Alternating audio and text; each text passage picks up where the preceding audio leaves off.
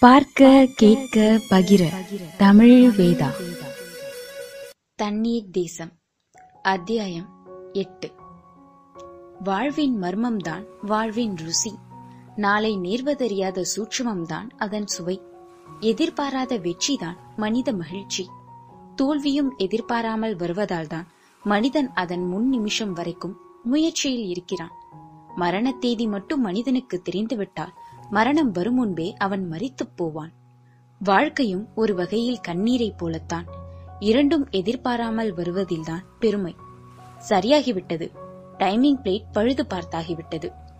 அவிழ்ந்த லுங்கி தெரியாமல் ஆடி குதித்துக் கத்தினான் சலீம். படகுக்குள் அதுவரைக்கும் கோமாவில் கிடந்த சந்தோஷம் அங்குலம் அங்குலமாய் அசையத் தொடங்கியது. கருத்த முகங்களில் மகிழ்ச்சி நுரைத்தது. அந்த தடித்த இரவுக்கும் வாடைக்காற்றுக்கும் அந்த செய்தி மட்டுமே ஆறுதல். மாலையின்றி மேலமின்றி பரதனுக்கு பாராட்டு விழா. கலைவண்ணன் ஓடிப்போய் அவன் கை குலுக்கினான். அதில் எண்ணெய் பிசுக்கில் ஊறிய அழுக்கு. அதனால் என்ன? உழைக்காதவன் கையில் தங்கமும் அழுக்கு. உழைப்பவன் கையில் அழுக்கும் தங்கம். நாங்கள் படித்தவர்கள்தான். ஆனால் பழுது பார்க்க பயன்படவில்லை எங்கள் படிப்பு. நீங்கள் படிக்காதவர்தான். ஆனால் பழுது பார்த்து கொடுத்தது உங்கள் பயிற்சி. நன்றி பரதன் நன்றி. தன் அழுக்கு கையை இழுத்துக்கொண்டு பரதன் சிரித்தான். பிரசவத்தில் முதலில் தலை நீட்டும் குழந்தையைப் போல துண்டு முகம் காட்டியது தூரத்து நிலா. சரி சரி கரைக்கு திருப்புங்கள் படகை.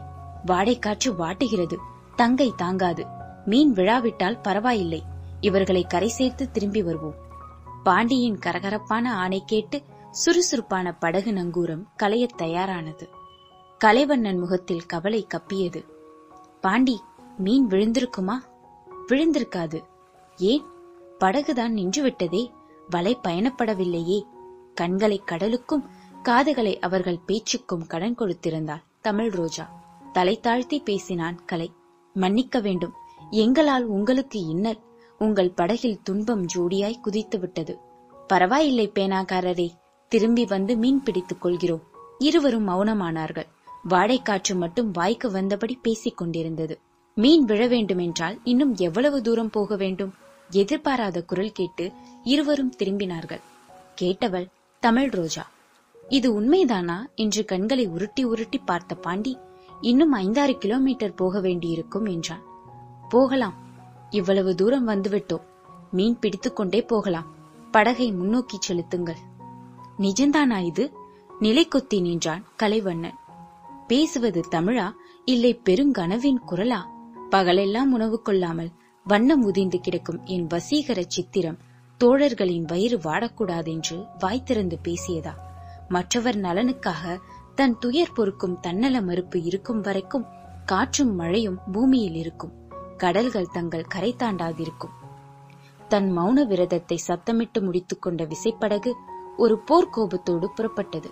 கிழக்கே கிளம்பிய நிலாவை தொட்டுவிட தன் நீண்ட மூக்கை நீட்டியது. உற்சாகம்தான். படகு முழுக்க ஒரு பரவசம்தான். மீன் குழம்பு சாப்பிடுவதே அவர்களுக்கு ஒரு கலை நிகழ்ச்சிதான். கொஞ்ச நேரம் தட்டாராய்ச்சி செய்து கொண்டிருந்த இசைக்கு சலித்துக் கொண்டான். என்ன சலீம் மீனின் நடுத்துண்டம் பாண்டிக்கு வால் பரதனுக்கு தலை மட்டும் எனக்கா? சாப்பிடுங்கள் அதில்தான் மூளை இருக்கிறது. மீன் தலை சாப்பிட்டால் மூளை வளரும். அப்படியா? நீ பிறந்ததிலிருந்து மீன் தலையே சாப்பிட்டதில்லையா? பொசுக்கென்று எல்லோரும் சிரித்ததில் புற ஏறிவிட்டது சத்தங்கேட்டு ஓடி வந்த தமிழ் ரோஜா தண்ணீர் ஊற்றிக் கொடுத்தாள். கலைவண்ணன் அவர்கள் தலை தட்டி தட்டி சிரித்து புறையேற்றிய சிரமம் குறைத்தான். ஏதோ ஒரு கூச்சம் ஏதோ ஒரு நிகழ்ச்சி அவர்கள் பின்வாங்கினார்கள். படித்தவர்கள் தங்களை உபசரிக்கிறார்களே என்று பாமர பதுங்கள் நெளிந்து கொண்டே பரதன் கேட்டான் நீங்கள் சாப்பிடவில்லையா? சாப்பிடுவோம் இன்று எங்களுக்கு நிலாச்சோறு என்றவன் தமிழ் ரோஜாவை அழைத்துக் கொண்டு படகின் பின் விளிம்பில் இருள் கவிந்த பிரதேசம் ஏகினான். அவள் அவன் மடியில் விழுந்து குறுகி குறுகி ஒரு குட்டியானாள். அவன் கங்காருவானான் வானத்தில் நிலா வயிற்றில் பசி. என்னவோ நிலாச்சோறு என்றீர்களே. சைவப் பெண்ணே என்றுனக்கு நிலாவே சூறு. நிலாவை தின்றுவிடு. நிலா சைவமா? நிச்சயமாய் சைவம்தான். எப்படி? அங்குதான் உயிர்கள் இல்லையே. அவள் பசியில் சிரித்தாள். அவள் பசியில் சிரித்தாள். அலைகளோடு சடுகுடு விளையாடும் நிலவின் கிரணங்களில் நின்று கரைந்தவள் பௌர்ணமி பார்த்தால் கடல் பொங்குகிறதே அது ஏன் என்றாள் பௌர்ணமி பார்த்தால் கடல் பொங்குகிறதே அது ஏன் என்றார். விரிந்து போன மகளை பார்த்தால் பெற்ற தாய் பொங்க மாட்டாளா? யார் மகள் யார் தாய்? கடல் தாய் நிலா மகள். எனக்கு இந்த காதுக்கு பூ வைக்கும் கவிதைகள் பிடிப்பதில்லை. நான் சொல்வது கவிதை அல்ல விஞ்ஞானம். பூமியிலிருந்து தூக்கி எறியப்பட்ட துண்டுதான் நிலா என்று ஒரு விஞ்ஞான முடிவு உண்டு. எப்படி பூமி தோன்றி அதன் எரிமலை குழம்புகள் ஆறத் தொடங்கிய அந்த ஆதி நாளில் சூரிய ஏற்றவற்றத்தால் ஐநூறு ஆண்டுகள் வளர்ந்த ஒரு பேரலை பூமியிலிருந்து பீந்து விண்வெளியில் வீசப்பட்டது. சில பௌதிக விதிகளுக்குட்பட்டு தூக்கி எறியப்பட்ட துண்டு ஒரு சொந்த பாதை போட்டு சுற்ற ஆரம்பித்தது. அதுதான் நிலா. ஆச்சரியம். ஆனால் ஆதாரம்? இன்னும் பசிபிக் கடலில் அந்த பள்ளம் இருக்கிறது. அந்த பள்ளத்தில் இருக்கும் பசால்ட் என்னும் எரிமலை குழம்பு பாறையும் நிலா பாறையும் ஒரே ஜாதி என்ற உண்மை உணர்த்தப்பட்டிருக்கிறது. நிலாவை ஈன்று கொடுத்த பசிபிக் சமுத்திரத்தின் கர்ப்பப்பை இப்போதும் காலியாயிருக்கிறது. அவ்வளவு பெரிய பள்ளமா? பள்ளம் பெரும் பள்ளம். எவரெஸ்டை வெட்டி உள்ளே போட்டாலும் இன்னும் மிச்சம் இருக்கும். கடலுக்குள் ஏன் மலையை வெட்டி போட வேண்டும்? கடலுக்குள் ஏற்கனவே மலைகள் இல்லையா? இருக்கின்றன. அடையாளங்கள்? தீவுகள். தீவுகளுக்கும் மலைகளுக்கும் என்ன சம்பந்தம்? கடலுக்குள் மூழ்கிய மலைகளின் மூழ்காத உச்சிகளே தீவுகள். அப்படியா? அப்படித்தான். மத்திய பசிபிக்கின் குறுக்கே இரண்டாயிரம் மைல் நீளமுள்ள மலைமுகட்டின் கடல் கொள்ள முடியாத சிகரங்களே ஹவாய் தீவுகள். இந்து மகா சமுத்திரத்தில் இந்தியாவிலிருந்து அண்டார்டிகா வரை ஒரு மலைத்தொடர் போகிறது. அந்த மலைத்தொடரில் மூழ்காத உச்சிகளே மடகாஸ்கர் இலங்கை மாலத்தீவுகள் லட்சத்தீவுகள். அவள் இரண்டு கண்களிலும் ஆச்சரிய நிலாக்கள் அடித்தன. உள்ளிருந்து ஒரு பாட்டுச் சத்தம். என்னென்னமோ ஆகி போச்சு ஐலசா. ஓடம் எந்திரத்தில் ஏறி போச்சு ஐலசா. உங்களைத்தான் கரை சேர்த்தோம் ஐலசா. அட எங்க கரை எப்ப வரும் ஐலசா? ஒவ்வொரு வரியையும் வெவ்வேறு கதியில் சமையல் அறையிலிருந்து சலீம் பாடினான். மீன்களுக்கு மட்டும் காது கேட்குமானால் அவன் அறுப்பதற்கு முன்பே மறித்திருக்கும் சலீம் தானே பாடுவது? என்றாள் தமிழ். கழுத்தளவு நீரில் நிற்பவனுக்கே சங்கீதம் வருமென்றால் கடல் நீரில் நிற்பவனுக்கு சங்கீதம் வராதா? அவன் விதித்ததே சுதி அவன் வகுத்ததே மெட்டு.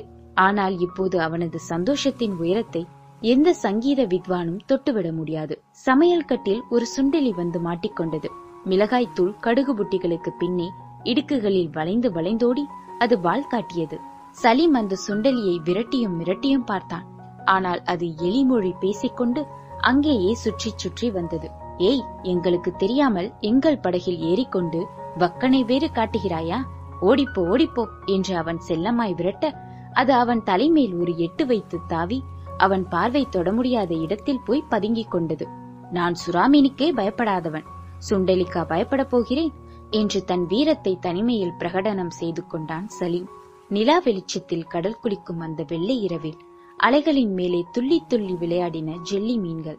சில நேரங்களில் அலை எது மீன் எது என்ற வித்தியாசம் விளங்கிக் கொள்ள வெளிச்சம் போதவில்லை. கலைவண்ணன் மடியில் கிடந்து கொண்டே அந்த மங்கலான காட்சிகளில் மனது கரைந்து கொண்டிருந்தாள் தமிழ் ரோஜா. கடல் நோய் கொண்ட கண்மணி கடல் உனக்கும் பிடித்து விட்டதா இன்னும் கொஞ்சம் கடல் விஞ்ஞானம் சொன்னால் காது கொடுப்பாயா? வேண்டாம் எனக்கு இந்த இரவு போதும். கடல் அலைகளை கிச்சு கிச்சு மூட்டி சிரிக்க வைக்கும் கிரணங்கள் போதும். தண்ணீரிடம் சுதந்திரம் கேட்கும் ஜெல்லி மீன்களின் துள்ளல் போதும். இது என் கண்ணுக்கு தெரிந்த நிஜம். இதற்கு மேல் இதில் விஞ்ஞானம் பார்த்து என் மூளையில் நான் முள்குத்திக் கொள்ள மாட்டேன். நீ தமிழச்சி. தலைமுறை தலைமுறையாய் தமிழன் செய்த தவறை தமிழச்சி நீயும் செய்கிறாய். தெரிந்த பூமியை பார்க்க மறந்ததும் தெரியாத கடவுளை தேடி அலைந்ததும் தான் தமிழன் செய்த தவறு. பசித்தவன் காதில் வேதாந்தம் ஓதக்கூடாது என்பார்கள். வேதாந்தம் மட்டுமல்ல விஞ்ஞானமும் ஓதக்கூடாது. சலீம் வந்து தனிமை கலைத்தான். கையில் இரண்டு தட்டுகள் ஏந்தி இருந்தான் இதோ சுத்தமான பாத்திரத்தில் வடித்த சோறு. சாப்பிடுங்க. நீங்கள் பட்டினி கிடந்தால் எங்களுக்கு செரிக்காது. அவன் நீட்டியது பள்ளமும் குழியும் நிறைந்த அலுமினிய தட்டுதான். ஆனால் ஒவ்வொரு பள்ளத்தையும் அவன் தன் பாசத்தால் நிரப்பியிருந்தான். தட்டாமல் வாங்கினர் தட்டை. அவள் முதலில் பிசைந்தாள். பசி இப்போது சுத்தம் பார்க்கவில்லை. உருட்டி உருட்டி ஒரு வாய் உண்டாள். மென்றால் ருசி தெரிந்து விடுமோ என்று மெல்லாமல் விழுங்கினாள். அவள் உண்ணும் அழகு பார்த்து அவன் உண்ணத் தொடங்கிய போது விரைந்து சென்ற விசைப்படகு நிலை கொள்ளாமல் ஆடி நின்றுவிட்டது. என்ன? ஏன் இந்த நிறுத்தம்? ஒருவேளை கரைக்கு திருப்பச் சொல்லி கட்டளையா அங்கே நிலவிய ஒரு நீளமான குழப்பத்துக்கு பிறகு பதட்டத்தோடு வந்து பாண்டி ஒரு செய்தி சொன்னான். செய்தியா அது? மேலே மேகம் இல்லை மின்னலும் மழையும் இல்லை. ஆனால் இடி மட்டும் காதில் வந்து இறங்கியது. அத்தியாயம் எட்டு முடிவுற்றது.